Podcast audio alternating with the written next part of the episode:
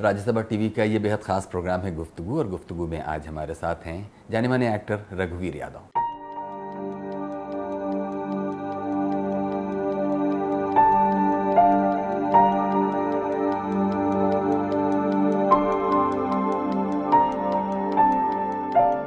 रघुवीर यादव, एक विलक्षण अभिनेता और मुकम्मल कलाकार। किसानों की मार्मिक जीवन स्थिति और उनके प्रति समाज के असंवेदनशील नज़रिए की तस्वीर पेश करने वाली चर्चित फ़िल्म पीपली लाइव में बुधिया के चरित्र को जीवंत करने वाले चर्चित अभिनेता रघुवीर यादव आज किसी परिचय के मोहताज नहीं है। अरे तेरे लड़के बच्चे हैं जोरू है। तू कहे देगा जान? हम देंगे जान। गाने की दीवानगी ने रघुवीर यादव को बहुत छोटी सी उम्र में दरबदर कर दिया था। घर से भाग निकले रघुवीर को जीने का सहारा मिला एक पारसी थिएटर की कंपनी से, जहाँ उन्होंने छह साल काम किया। रघुवीर यादव अपने पारसी रंगमंच में काम करने के दौर से आज भी रोमांचित हैं। उनके लिए वो जैसे कल ही की बात है। आमिर खान की सुपरहिट फ़िल्म लगान में भूरा का दमदार किरदार निभाने वाले रघुवीर यादव को फ़िल्म मैसी साहब में वो मौका मिला, जिसने उन्हें रातों रात फ़िल्म प्रेमियों की नज़र में अनोखा बना दिया। ऑडिट के लिए बाउचर ही तो चाहिए साहब। तो बाउचर हम बना लेंगे साहब। फर्नीचर यूनिफॉर्म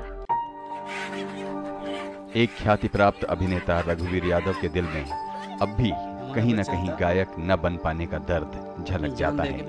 तुम कहे दे भैया मुंबई के एक अति आधुनिक इलाके में सारे ऐशो आराम के बीच ज़िंदगी बसर कर रहे रघुवीर यादव संगीत के बीच रमे रहते हैं।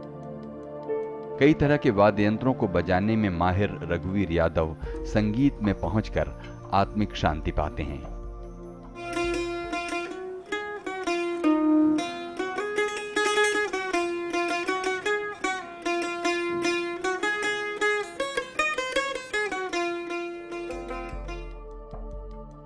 फ़िल्म गांधी टू हिटलर में हिटलर का जीवंत किरदार निभाने वाले रघुवीर यादव कहते हैं कि मैं अपने करियर से कभी संतुष्ट नहीं हो सकता। क्योंकि मैं जो कुछ करना चाहता हूँ वो एक जीवन में संभव ही नहीं है।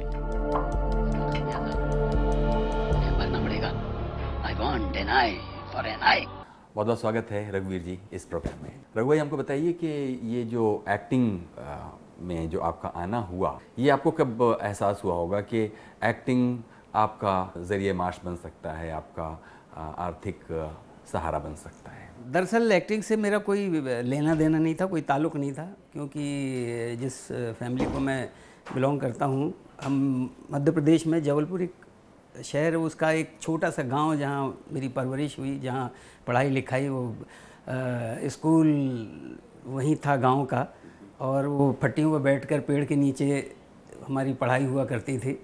और वहीं जंगल था आसपास तो वहीं भैंसे चराया करता था, मैं बैलगाड़ी चलाता था। तो एक्चुअली म्यूज़िक से मेरा काफ़ी लगाव रहा। म्यूज़िक ताल्लुक़ रहा मेरा और मैं चाह रहा था कि म्यूज़िक सीखूं। अब ये समझ ली एक्टिंग मेरे गले पड़ गई, बस उस गले पड़ी तो फिर उसको सीख नहीं पड़ी। फादर को ये था कि, हमारे ख़ानदान में ये गाने बजाने का काम किसी ने नहीं किया, ये कहाँ से आ गया यहाँ? वैसे आपके खानदान में होता क्या था? यानी आपके फादर क्या करते थे? फार्मर थे हम लोग बस किसानी खेतीबाड़ी करते थे। आप लोग कितने भाई बहन मैं तीन भाई और दो बहनें। आप कितने नंबर के? मैं सेकंड नंबर का मेरी बड़ी बहन उससे छोटा मैं हूँ। हाँ हाँ। तो इस से कोई ताल्लुक नहीं है किसी का गाने बजाने या इस सबसे। सिर्फ़ मैं ही जो हूँ आवारा निकल गया। खैर किसी तरह हायर सेकेंडरी मैंने की और मुझे इत्तेफाक से साइंस दिलवा दी। अब साइंस का कोई साइंस। साइंस जी हाँ। क्योंकि सारे लोग कहते थे साइंस अगर मिल जाए तो अच्छी नौकरी मिल जाएगी। ये सब बहुत सारी इस तरह की बातें हुआ करती थी। तो मुझे साइंस दिलवा दी। अब साइंस का खाक पल्ले नहीं पड़ती थी। बस किसी तरह रट्टे मार के हायर सेकेंडरी तक पहुँच गए। अब पहुँचने के बाद पता लग गया कि मैं फेल हो जाऊँगा।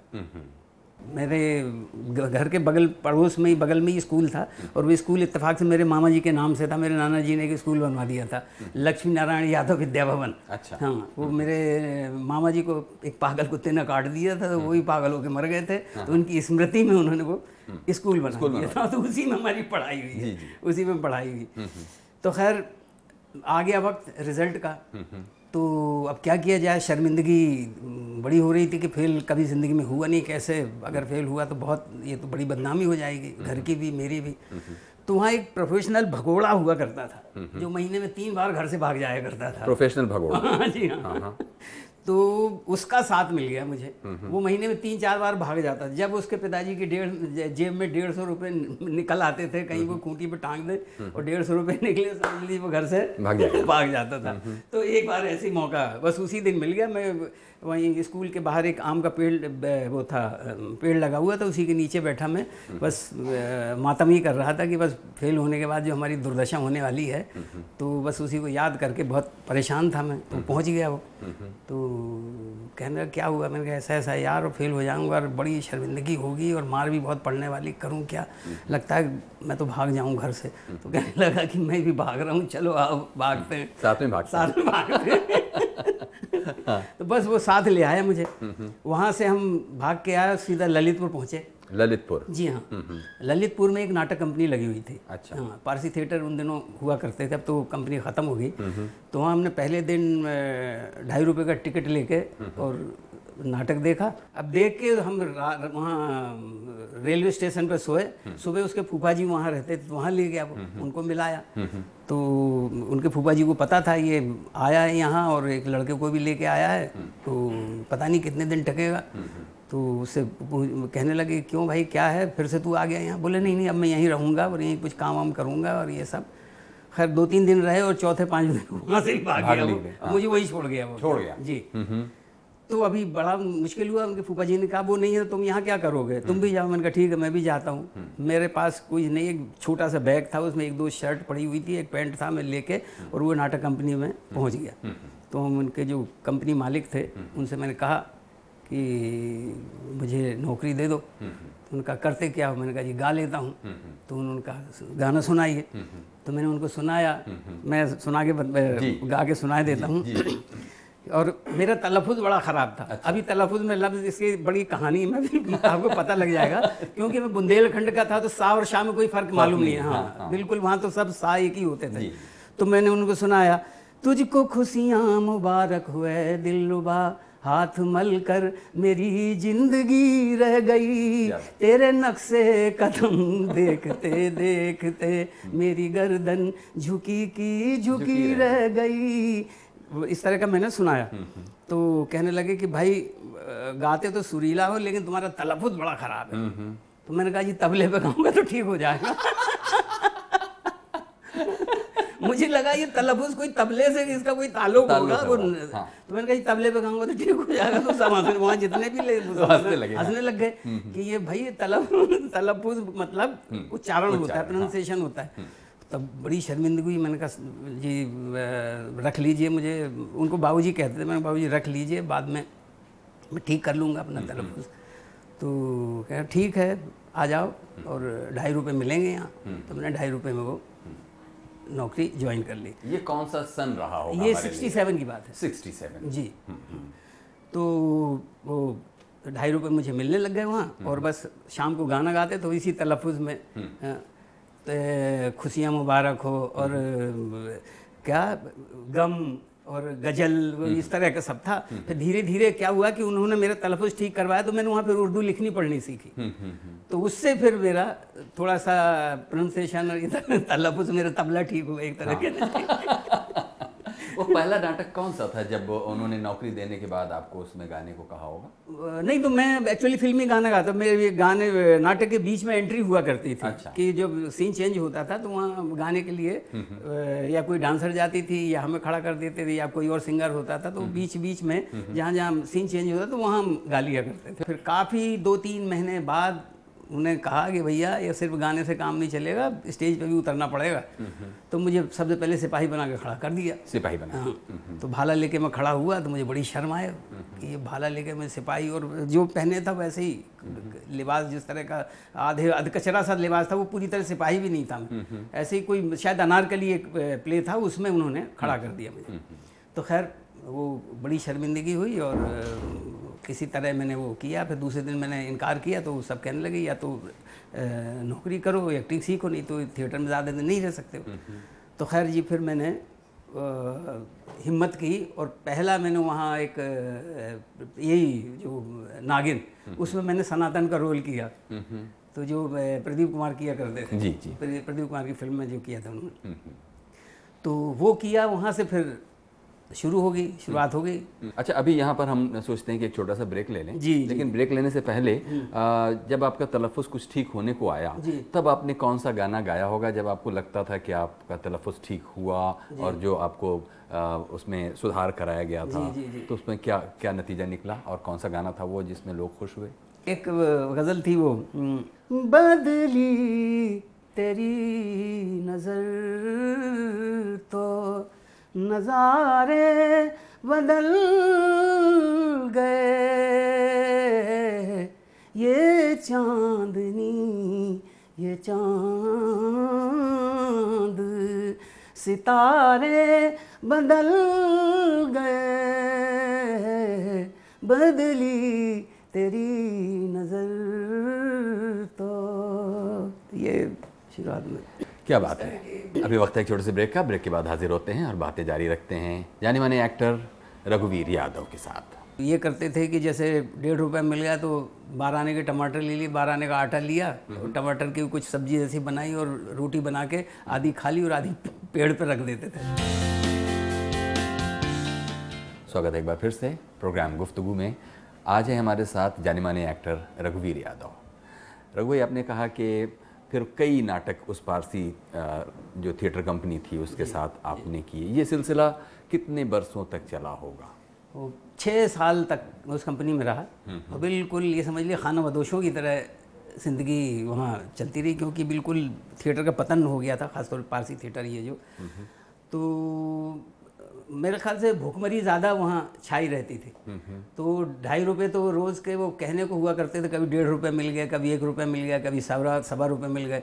तो हम ये करते थे कि जैसे डेढ़ रुपये मिल गया तो बारह आने के टमाटर ले लिए बारह आने का आटा लिया और टमाटर की कुछ सब्ज़ी जैसी बनाई और रोटी बना के आधी खा ली और आधी पेड़ पर रख देते थे वही पे। पेड़ पेड़ के ऊपर।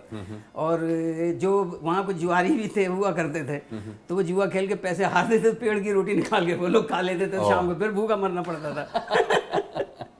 तो इस तरह का सब सिलसिला तो कंपनी के ही होंगे जो जी जी हाँ जी हाँ, हाँ वही वो जो मुलाजिम थे जो स्टेज स्टेज वाले जो बैक स्टेज में काम करते थे गड्ढे वड्ढे खोदते थे स्टेज बनाते थे वही लोग हुआ करते थे ललितपुर में ही इतना समय गुजरा ये नहीं नहीं नहीं मैं ललितपुर में तो एक डेढ़ महीने रहे उसके हम्म। बाद हम टीकमगढ़ आए हम्म। फिर छतरपुर फिर मौरानीपुर फिर बहुत सारी जगहों पे रतलाम हम्म। और उज्जैन और मेरे ख्याल से एक झालावाड़ और भैंसौदा मंडी नीमच कई ऐसे फिर हम वो छः साल तक बस एक एक डेढ़ डेढ़ महीने के लिए जाते थे।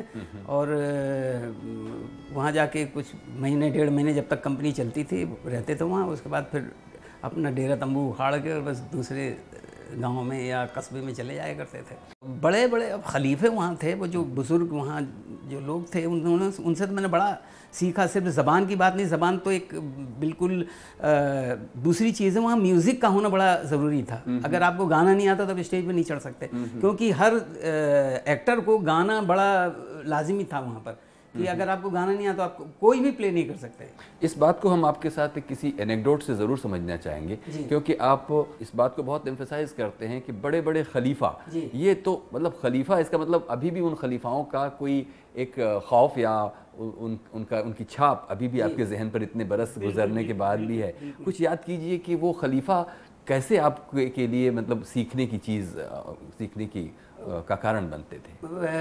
एक्चुअली मसलन वहाँ लैला मजनू एक बहुत ही पॉपुलर प्ले था जो जिसने मजनू कर लिया तो समझ लिए वो बिल्कुल वो खुद ही खलीफा हो गया। अच्छा। हाँ हम्म, हम्म। क्योंकि उसमें इतनी ज़्यादा आपको होना चाहिए एक तो गाना उस ऐसा भी नहीं गाना कि ऐसे ही गा दिया हम्म, कि गाने के लिए गा दिया। बहुत सुरीला होना पड़ता था।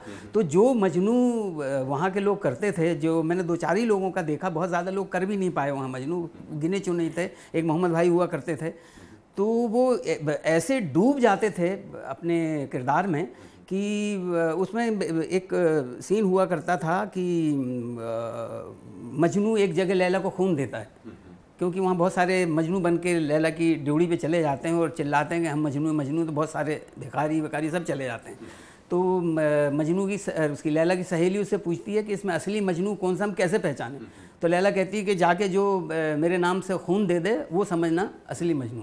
तो मजनू वहाँ जो नकली होते वो तो सब भाग जाते हैं। फिर असली मजनू वहाँ पे जो मजनू होता है वो बाकायदा काट के और खून निकालता है। तो कुछ लोग थे कुछ मजनू थे जो अनाउंस किया जाता था कि आज मजनू सचमुच का खून देगा। हम्म। तो बाकायदा बोटी निकाल निकाल के मजनू ने रखी है लैला के कटोरे में। मतलब सचमुच सचमुच में हम्म। ये। और एक आध लैला तो बेहोश हो गई थी कि एक थे, मैंने उनका नाम भूल गया हूँ कि उन्होंने बिल्कुल यहाँ से काट के बोटी उसके कासे में रख दी तो बोटी उछलने लगी तो देख के लैला बेहोश हो गया। अच्छा। तो फिर उनका बंद करवाया गया कि इस तरह के अब वो नहीं लेकिन बस ऑडियंस को किसी तरह इकट्ठा करने के लिए और इस तरह के अनाउंसमेंट कर दिए जाते थे फिर वो मजनू सचमुच का खून निकाल दिया करता था। और जैसे कि आपने कहा कि गाने से आपने शुरुआत की और फिर आपको एक सिपाही बनाकर खड़ा कर दिया गया। फिर इस ये छः सात साल के अरसे में कोई अच्छा ऐसा रोल आपको मिला जिसके लिए आप ड्रीम कर रहे थे और आप मैंने फिर ख्वाब सच सा, सारे मैंने मजनू भी किया उसमें। अच्छा। जी हाँ, हाँ, हाँ। मजनू हाँ। भी किया। मैं एक बाद में आपको सुनाऊँगा मजनू का भी गाना जो बहुत ही वो पॉपुलर था वहाँ लोग ऑडियंस में से शेर पढ़ दिया करते थे इस तरह।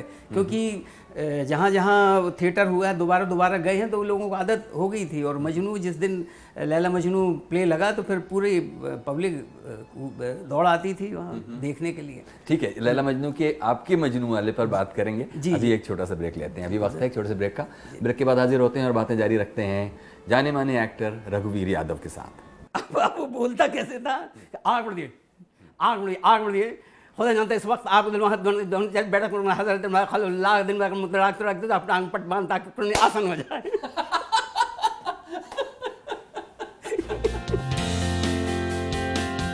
स्वागत एक बार फिर से। प्रोग्राम गुफ्तगु में आप हैं आज जाने माने एक्टर रघुवीर यादव के साथ। रघुवीर जी आपने कहा कि जो लैला मजनू में जो मजनू हुआ करता था और उसकी बड़ी गहरी छाप आपके दिल पर थी और वो बड़े बड़े खलीफाओं ने उनको उस रोल को किया और फिर आपको भी करने का मौका मिला। कुछ हमें बताइए कि कोई एक मोमेंट उस प्ले का जहाँ पर आपको बहुत एक चैलेंजिंग सिचुएशन थी और उसमें आपने प्रूव करके दिखाया और आपका भी दिल और वो शाम आपकी ऐसी गुजरी कि हाँ मतलब आपने भी कुछ किया। एक्चुअली एक ही सीन ऐसा था जहाँ वो बिल्कुल दीवाना हो जाता है पागल हो जाता है जब वो वही खून देने वाली जगह उसके बाद वो बिल्कुल दीवाने हुए। वहाँ एक बड़ा कमाल का सीन होता था। हम्म, हम्म। तो वो बहुत ही वही एक जगह थी अगर वो आपने सही ढंग से कर ली तो समझ ली कि आप बेड़ा पार है अच्छा। पहले वो आँख बंद कर लेता है लैला को जैसे देखता तो आँख बंद कर लेता है। तो लैला से पूछती कि आँख आँखें क्यों बंद की हुई तो वो कहता था मैं अक्सर घर के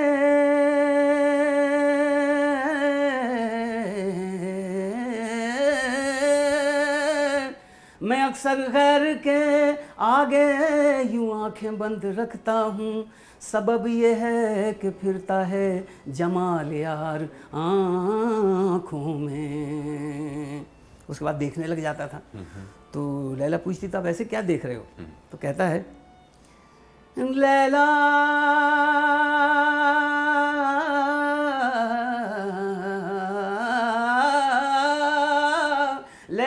मुझसे पूछ, मैं क्या देख रहा हूँ? मैं कैस हूँ और लैला मैं खुदा देख रहा हूँ।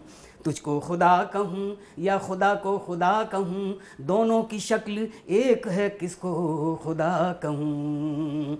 मिटा दूँगा मिटा दूँगा मिटा दूँगा मैं हस्ती को तेरी। फुरकत में लैला तेरी फुरकत में लैला तुझे गर शम कहते हैं मुझे परवाना कहते हैं। क्या बात है।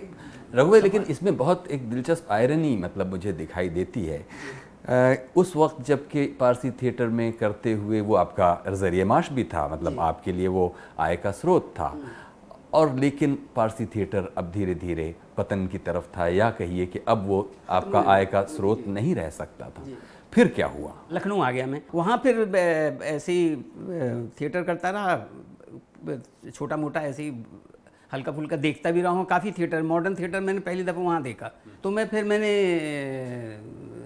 एनएसडी ही ज्वाइन कर लिया क्योंकि यहाँ मुझे मैं सीखना बहुत चाहता था। मेरी हमेशा ये ख्वाहिश रहती है कि बस ज़िंदगी में सीखते चलो करना वरना तो बाद में देखेंगे। ये तो देखिए विनम्रता है आपकी सीखने की बात कहकर। आप एक विनम्र आपका स्वीकार है। लेकिन सच तो ये है कि उन छः सात वर्षों में नाटक के तमाम रूपों को आपने ठीक से नज़दीक से पहचाना और जो कम्युनिकेशन की स्किल थी वो उसको लगातार विकसित किया।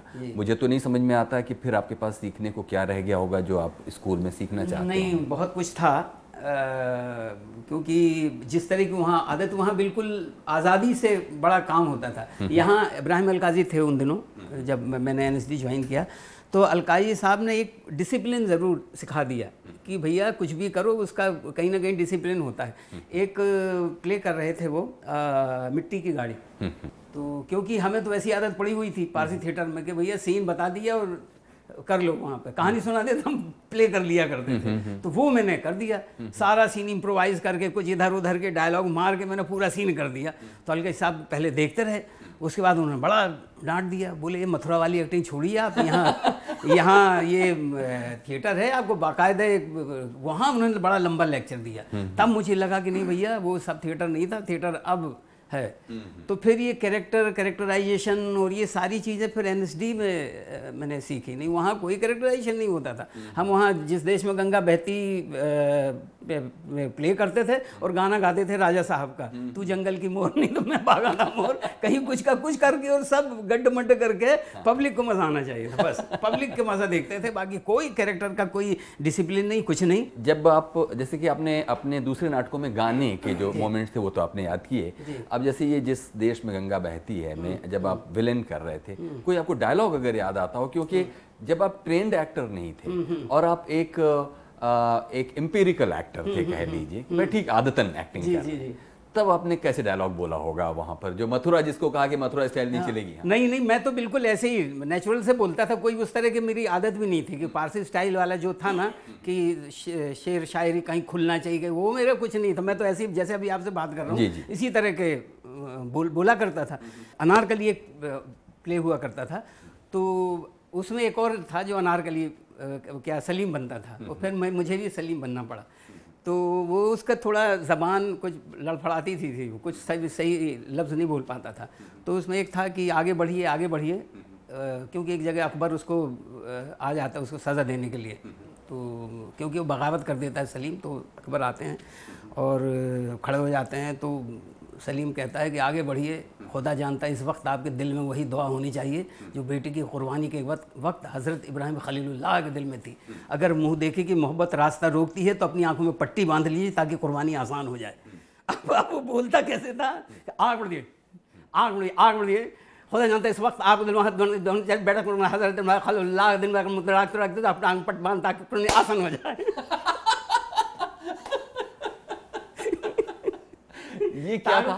ताकि कुरन आसान हो जाए। वो बोलते ही ऐसा था वो। अच्छा। लेकिन सलीम करता था पूरे सारे डायलॉग ऐसे। तो एक दिन मुझे सलीम बना दिया तो वो वहाँ से देख रहा था। तो इतफाक से यही सीन आ गया। तो मैंने वैसे ही बोल दिया आग बड़ी आग बड़ी। हाँ। खुदा जानता है इस वक्त आग दिल दान जो बैठा अल्लाह के दिल में थी। अगर मुद्दे की मोहब्बत रास्त रोक दी अपनी आगों पट्टी बाँध दी ताकि आसान हो जाए। तो वो जो वो बने हुए थे क्या अकबर बड़े सिद्धि। उनकी शादी नहीं हुई तमाम उम्र। अब अब्दुल बदूद उनका नाम था। उनके तो मेरे साथ बड़े कस्से हैं। तो इस तरह के हुआ करते थे कोई डायलॉग वायलॉग नहीं होते थे अपनी मर्ज़ी से अगर इम्प्रोवाइज़ कर दिया तो अगर उनको नहीं भाया तो पुराने एक्टर तो, तो बस खाल नोचने पे तुले रहते रहते थे। राज्यसभा टीवी का ये बेहद ख़ास प्रोग्राम है गुफ्तु और गुफ्तगु में हमारे साथ हैं आज मशहूर एक्टर रघुवीर यादव।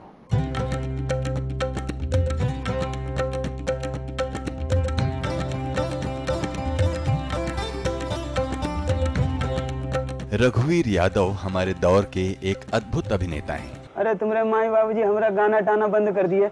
नहीं तो आज हम लता मंगेशकर होते। कई राष्ट्रीय और अंतर्राष्ट्रीय पुरस्कारों से सम्मानित रघुवीर यादव को दूरदर्शन के धारावाहिक मुंगेरी लाल के हसीन सपने के लिए आज भी याद किया जाता है।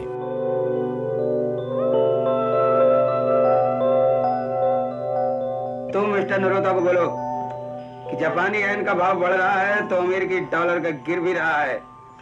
हम अपना माल अमेरिका से मंगा लेंगे।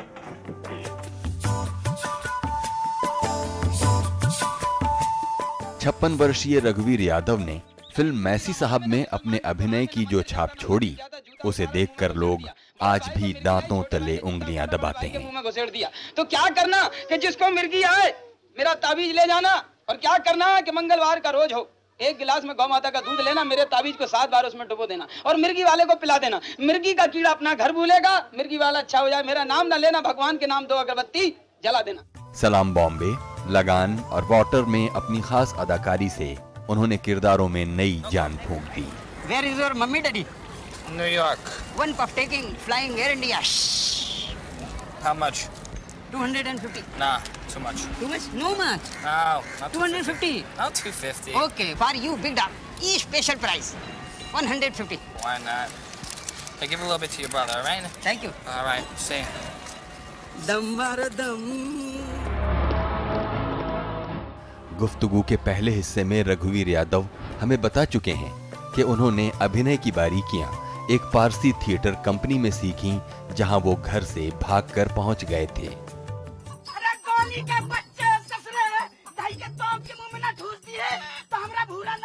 कठपुतलियाँ नचाते और गांव-गांव में नाटक करते हुए रघुवीर यादव ने ज़िंदगी की लंबी जद्दोजहद के बीच इंसानी जज्बात को नज़दीक से समझा। अपने शुरुआती रंग कर्म के दिनों की यादें उन्हें हूबहू याद हैं, जिन्होंने उनके व्यक्तित्व को संवारा और खरा बनाया। भूखमरी ज़्यादा वहाँ छाई रहती थी। तो ढाई रुपये तो रोज़ के वो कहने को हुआ करते थे, कभी डेढ़ रुपये मिल गया कभी एक रुपये मिल गया, कभी सवा सवा रुपये मिल गए। तो हम ये करते थे कि जैसे डेढ़ रुपये मिल गया तो बारह आने के टमाटर ले लिए बारह आने का आटा लिया और टमाटर की कुछ सब्ज़ी जैसी बनाई और रोटी बना के आधी खा ली और आधी पेड़ पर रख देते थे। वही पेड़ पेड़ के ऊपर। वहाँ कुछ जुआरी भी थे, हुआ करते थे। तो वो जुआ खेल के पैसे हार देते थे, पेड़ की रोटी निकाल के वो लोग खा लेते थे, शाम को फिर भूखा मरना पड़ता था।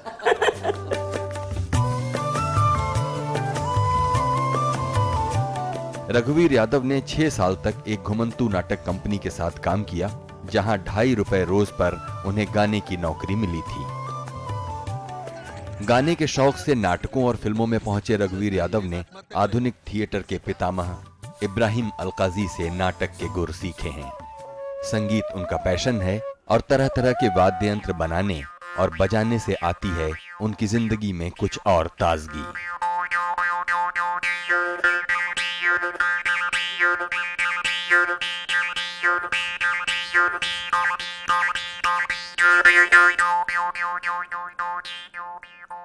रघु भाई एन से जब आपने ये पढ़ाई पूरी कर ली तो लंबा समय आपने एनएसडी की रेपर्टरी में काम किया। जी जी। नाटकों से होते हुए क्योंकि नाटकों से तो आपका सिलसिला बहुत पुराना है जैसा कि आपने कहा कि जब आप स्कूल छोड़कर भागे जी। से लेकर के एक स्कूल में आकर दाखिल हुए और करीब करीब एक साइकिल पूरा हुआ। इसके बाद की कहानी क्या है? उसके बाद अ, मैं रेपर्टरी में ही था तो मुझे जो मेरी पहली फ़िल्म है मैसी साहब तो वो मुझे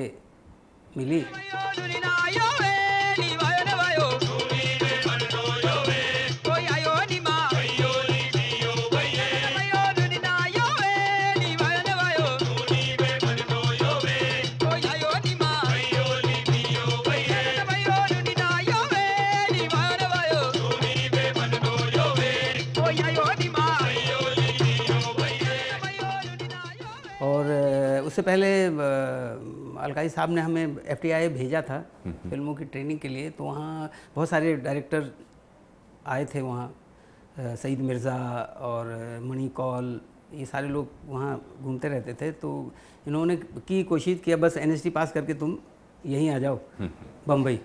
क्यों हमने वहाँ एक प्ले किया था प्ले देख के वो सईद मिर्ज़ा खास तौर पे ये कह रहे थे कि तुम्हें रहने मैंने कि हम संभाल लेंगे लेकिन आ जाओ मैं एक फ़िल्म कर रहा हूँ और उसमें तुम भी रूल करना।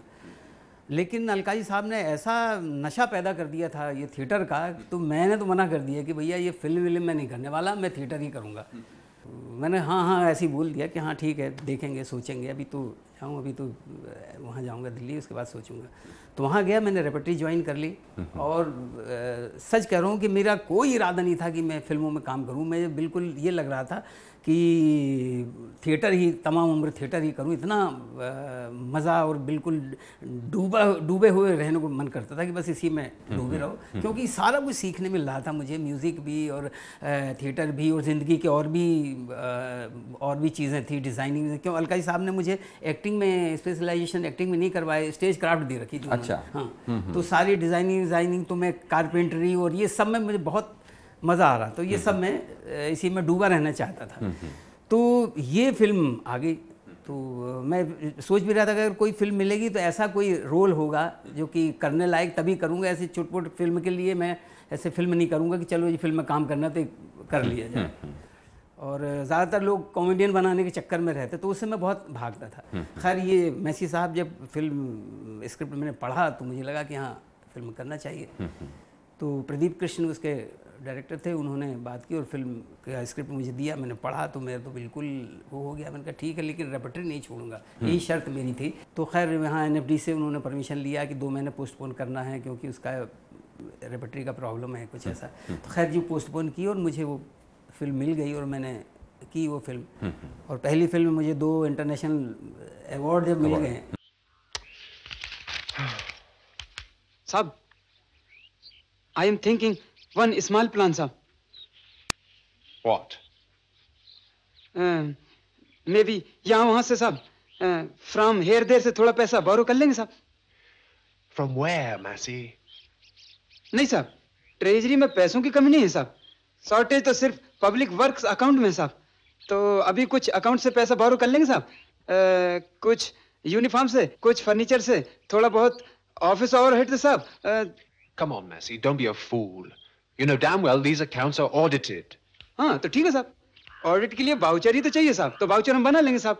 Furniture uniform etcetera garden overhead और पैसा रोड पे लगा देंगे साहब। खैर जी वो रिलीज़ हुई फ़िल्म और अवार्ड मिल गए और वो थोड़ी सी पॉपुलर हो गई तो फिर यहाँ से कॉल आने शुरू हो गए। और तो बहुत सारी फ़िल्मों को पहले मैं मना किया क्योंकि बस वही कॉमेडियन के चक्कर में तो मैं पढ़ना नहीं चाहता तो मैं मना करता रहा फिर धीरे धीरे क्योंकि फिर वो थिएटर की भी अलकाई साहब के जाने के बाद थिएटर की बहुत ही बदतर हालत वहाँ हो गई थी। तो फिर वो पॉलिटिक्स वहाँ चलने लग गई तो वो सब में फिर मैं नहीं फंसना चाहता था।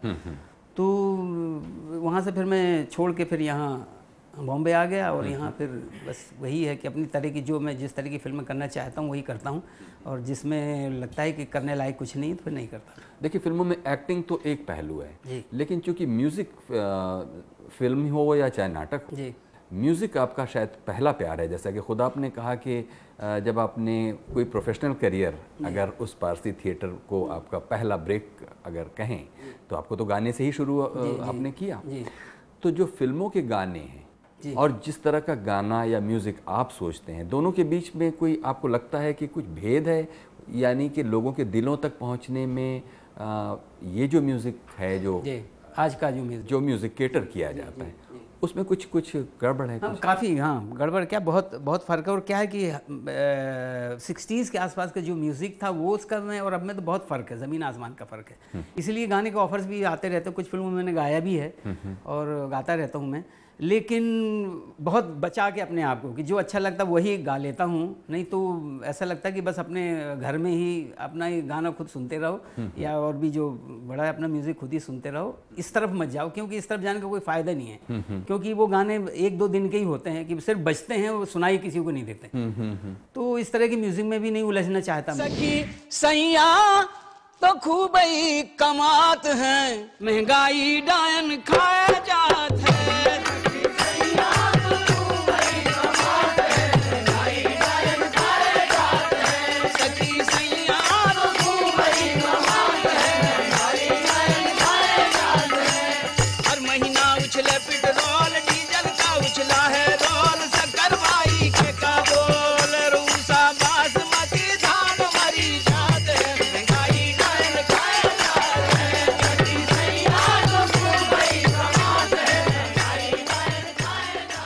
तरह का म्यूज़िक नहीं रहा उस तरह का थिएटर भी नहीं रहा तो फिर अपनी तरीके से मैं अपने जीवन को निकालने आजकल मैं कुछ वो फ्लूट व्लूट पे कुछ काम कर रहा हूँ। उस पर उस पर बात अभी करेंगे। अभी। एक लेते हैं छोटा सा ब्रेक अभी वक्त है छोटे से ब्रेक का। ब्रेक के बाद हाजिर होते हैं और बातें जारी रखते हैं रघुवीर यादव के साथ। आज के खलीफे वो नहीं हैं। आज के खलीफे बस अगर आ गए हैं कैमरे में एक बार आ गए हैं या एक बार कुछ शुरू कर दिया तो वो पहले खलीफे बन जाते हैं बनने से पहले।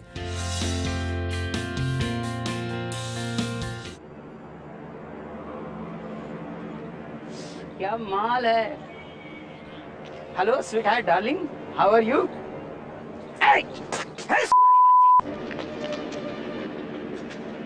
बदतमीजी करती है पुलिस को बताऊँगा इधर स्वागत है एक बार फिर से। प्रोग्राम गुफ्तगू में आज हमारे साथ हैं जाने माने एक्टर रघुवीर यादव। रघु भाई कोई एक गाना जी।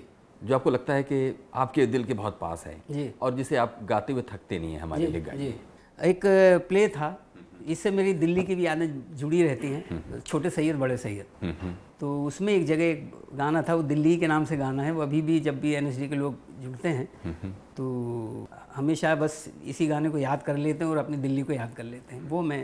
आपको सुना। देता हूँ। महताबो आफताब है दिल्ली। मेरी दिल्ली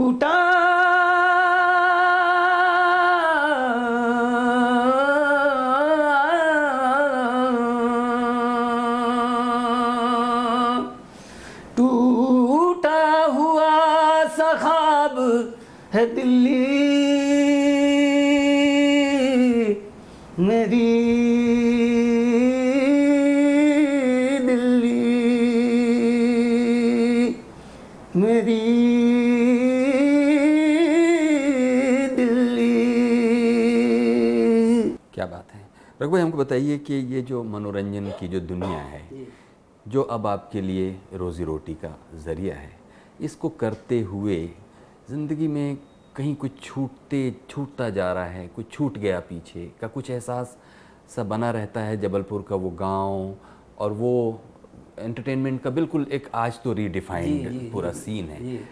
क्या कुछ ऐसा है जो आप मिस कर रहे होंगे और उस कमी को आप कुछ दूसरे ऑक्यूपेशन में कभी अपने वर्कशॉप में आप कुछ इंस्ट्रूमेंट ईजाद करते हुए कहीं कोई कहीं कोई कड़ी छूट रही है क्या?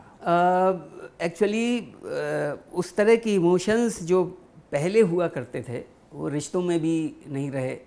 और अभी जिस तरह से ज़माना आगे बढ़ रहा है ये टेक्नोलॉजी इतनी ज़्यादा आ गई है तो वो ऐसा लगता कि वो सोल ख़त्म होते जा रहा मरते चला जा रहा। तो इससे मुझे बड़ा बड़ी तकलीफ़ है इन सारी चीज़ों की कि क्यों हम उन चीज़ों को नहीं टटोल के रख रहे हैं उनको ढूंढ के उनको क्यों उन पर काम नहीं कर रहे हैं? आपने अपने पारसी थिएटर के ज़माने के खलीफाओं को याद करते हुए उनका जो। खौफ और उनकी जो यादें आज भी आपके जहन पर बनी हुई हैं एक तरफ़ वो खलीफा और फिर धीरे धीरे आप जो मेन स्ट्रीम सिनेमा के आज के खलीफा। पहले खलीफा हुनरमंद हुआ करते थे वाकई वो खलीफा कहने लायक उस्ताद हुआ करते थे वो चीज़ों को पूरे तजुर्बे से सीख के वहाँ तक पहुँचते थे।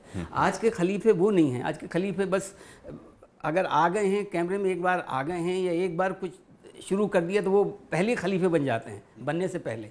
तो ये बहुत बहुत दूरी है बहुत फ़र्क है वो पहले खलीफा और इन इन खलीफाओं में ये पता नहीं किस बात से खलीफा बने हुए हैं कि फ़िल्म को अच्छा चला चला लिया या किसी तरह इधर इधर उधर जुगाड़ करके और करके अगर उनकी फ़िल्म आगे निकल जाए उनका काम निकल गया आगे। रिव्यूज़ से ही तो बहुत सारी चीज़ें और लाख लाख डेढ़ डेढ़ लाख रुपए दे के रिव्यू छपवा लेते हैं कुछ भी करके। और जिस तरह एक घटिया काम को और भी आगे बढ़ाने की कोशिश में लग जाते हैं बड़ा फ़र्क है इन खलीफों के खलीफा थोड़ी हैं ये तो बस पेशे के साथ खिलवाड़ कर रहे हैं।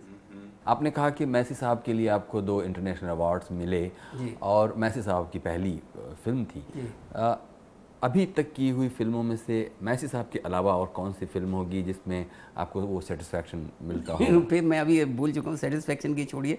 जब भी अपनी वो फ़िल्म देखता हूँ बहुत सारी कमियाँ नज़र आती हैं। मैसी साहब। मैसी साहब में कोई भी। जी जी जी हाँ तो अ, सलाम बॉम्बे उसके बाद मैंने की।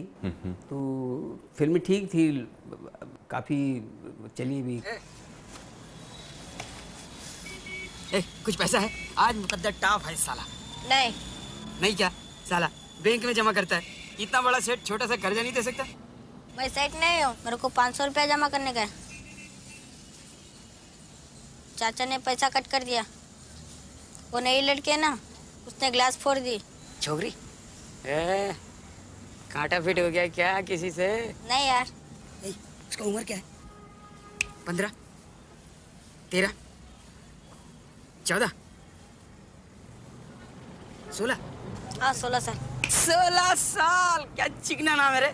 कुछ ही फ़िल्में हैं जो लगा कि हाँ इनमें काम करना चाहिए। तो किया लेकिन सेटिस्फेक्शन का सवाल है वो तो शायद इस जन्म में मुश्किल ही लगता है मुझे। मैं चाहता हूँ कि आखिर आखिर तक मरने से पहले किसी एक फ़िल्म में मुझे ज़रा मिल जाए सेटिस्फेक्शन तो मैं ज़रा इत्मीनान से मर सकूँ तो बस वही तलाश रहती है और हमेशा मैं परतों को उधेड़ते ही रहता हूँ कि जो करने को मिला है, जो किया जा रहा है, उसको कैसे किया जाए, जो मुझे भी, मुझमें भी उस, मुझे भी उन चीज़ों की कमियाँ ना लगे, कि कुछ भी कमी ना रह जाए। तो बड़ा मुश्किल है ये और बस चाहता तो हूँ कि ये मुश्किल किसी तरह हल हो और कोई एक ज़िंदगी में एक काम तो ऐसा कर जाऊँ जिसमें मुझे मज़ा आ जाए। परतों को उधेड़ने का ये सिलसिला बिल्कुल आखिरी सेगमेंट में अभी और जारी रखेंगे। अभी लेते हैं एक छोटे से ब्रेक अभी वक्त है एक छोटे से ब्रेक का। ब्रेक के बाद हाजिर होते हैं और बातें जारी रखते हैं रघुवीर यादव के साथ। लख्त जिगर खाने को और खून जिगर पीने को ये गिज़ा मिलती है लैला तेरे दीवाने को। स्वागत है एक बार फिर से। प्रोग्राम गुफ्तगु में हमारे साथ हैं आज रघुवीर यादव। तो रघु भाई ये जो दोस्तों की यारों की जो महफिलें होती हैं उनमें काफ़ी आप आकर्षण का केंद्र रहते हैं। वो कौन सी ऐसी ऐसे गाने या ऐसी कुछ आइटम कह लीजिए या कुछ इम्प्रोवाइजेशन आपने कुछ ऐसे बनाए हुए हैं? एक्चुअली मैं सब कभी कभी मिक्स करके कुछ गा देता था। अ, पारसी थिएटर का कुछ दिल्ली में थिएटर किया कुछ लखनऊ में किया कुछ सुना हुआ कुछ पढ़ा हुआ सब मिला के इम्प्रोवाइज करके ऐसे गा लिया करता जी तो वही मैं सुना देता हूँ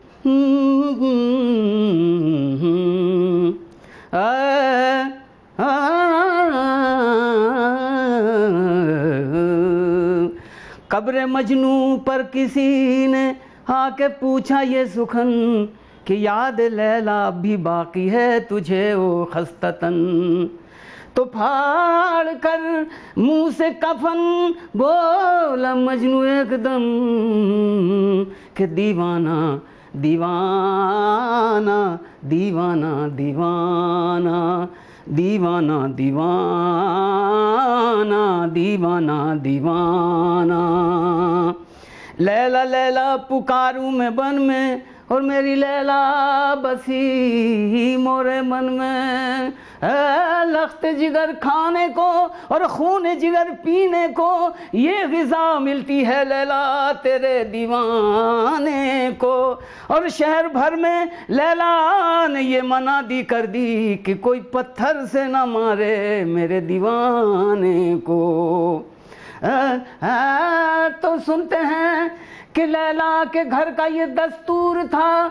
भीख देती, दर पे जो आता गदा तो एक दिन मजनू भी कासा हाथ ले जा पुकारा, दर पे कुछ लिल्लाह दे। तो आई लैला और सबों को कुछ दिया, हाथ से मजनू के कासा ले लिया। और लेके दे मारा, जमी पे एक बार रक्स करता हुआ, मजनू हुआ बेख्तियार और आँख में आँसू थे, दिल था बेकरार, कह रहा था यूँ जुनू में बार बार के दीवाना दीवाना।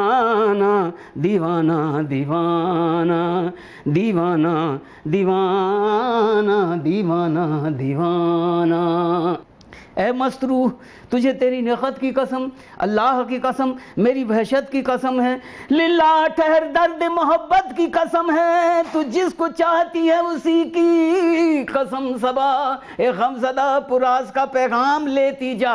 लेक धज्जी तो लेती जा मेरे चा के गिरे की और हवा खाता हुआ होगा मेरा गुलरू गुलिस्तान की। अदब से सर झुकाना चूमना लेन जाना की। और मुसीबत कह सुनाना सब मेरे दर्द बियाबा की अगर तैयार हो तो साथ ले आना, ज़ुबान बनकर मेरी वरना।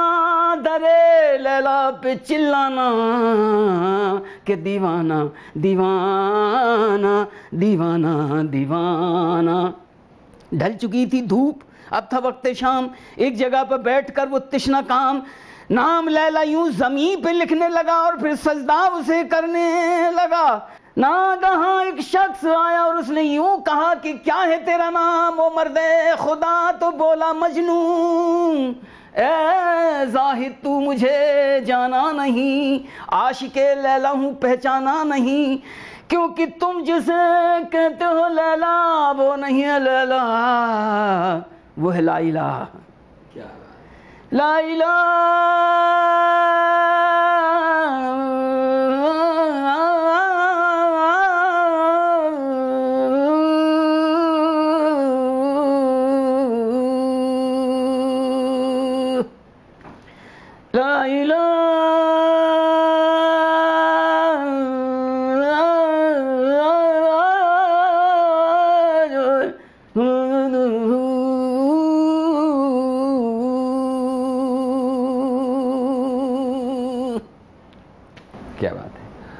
बहुत शुक्रिया। रघु भाई आपने हमारे लिए इतना वक्त दिया और इतनी सारी यादें हमारे लिए ताज़ा की। एक बहुत ही दिलकश गुफ्तगू के लिए आपका बहुत बहुत शुक्रिया। बहुत बहुत शुक्रिया। बहुत बहुत शुक्रिया। ये थे जाने माने एक्टर रघुवीर यादव। कुछ कहना चाहते हो प्रोग्राम के बारे में तो हमें लिखिए feedback dot R S T V at Gmail dot com पर।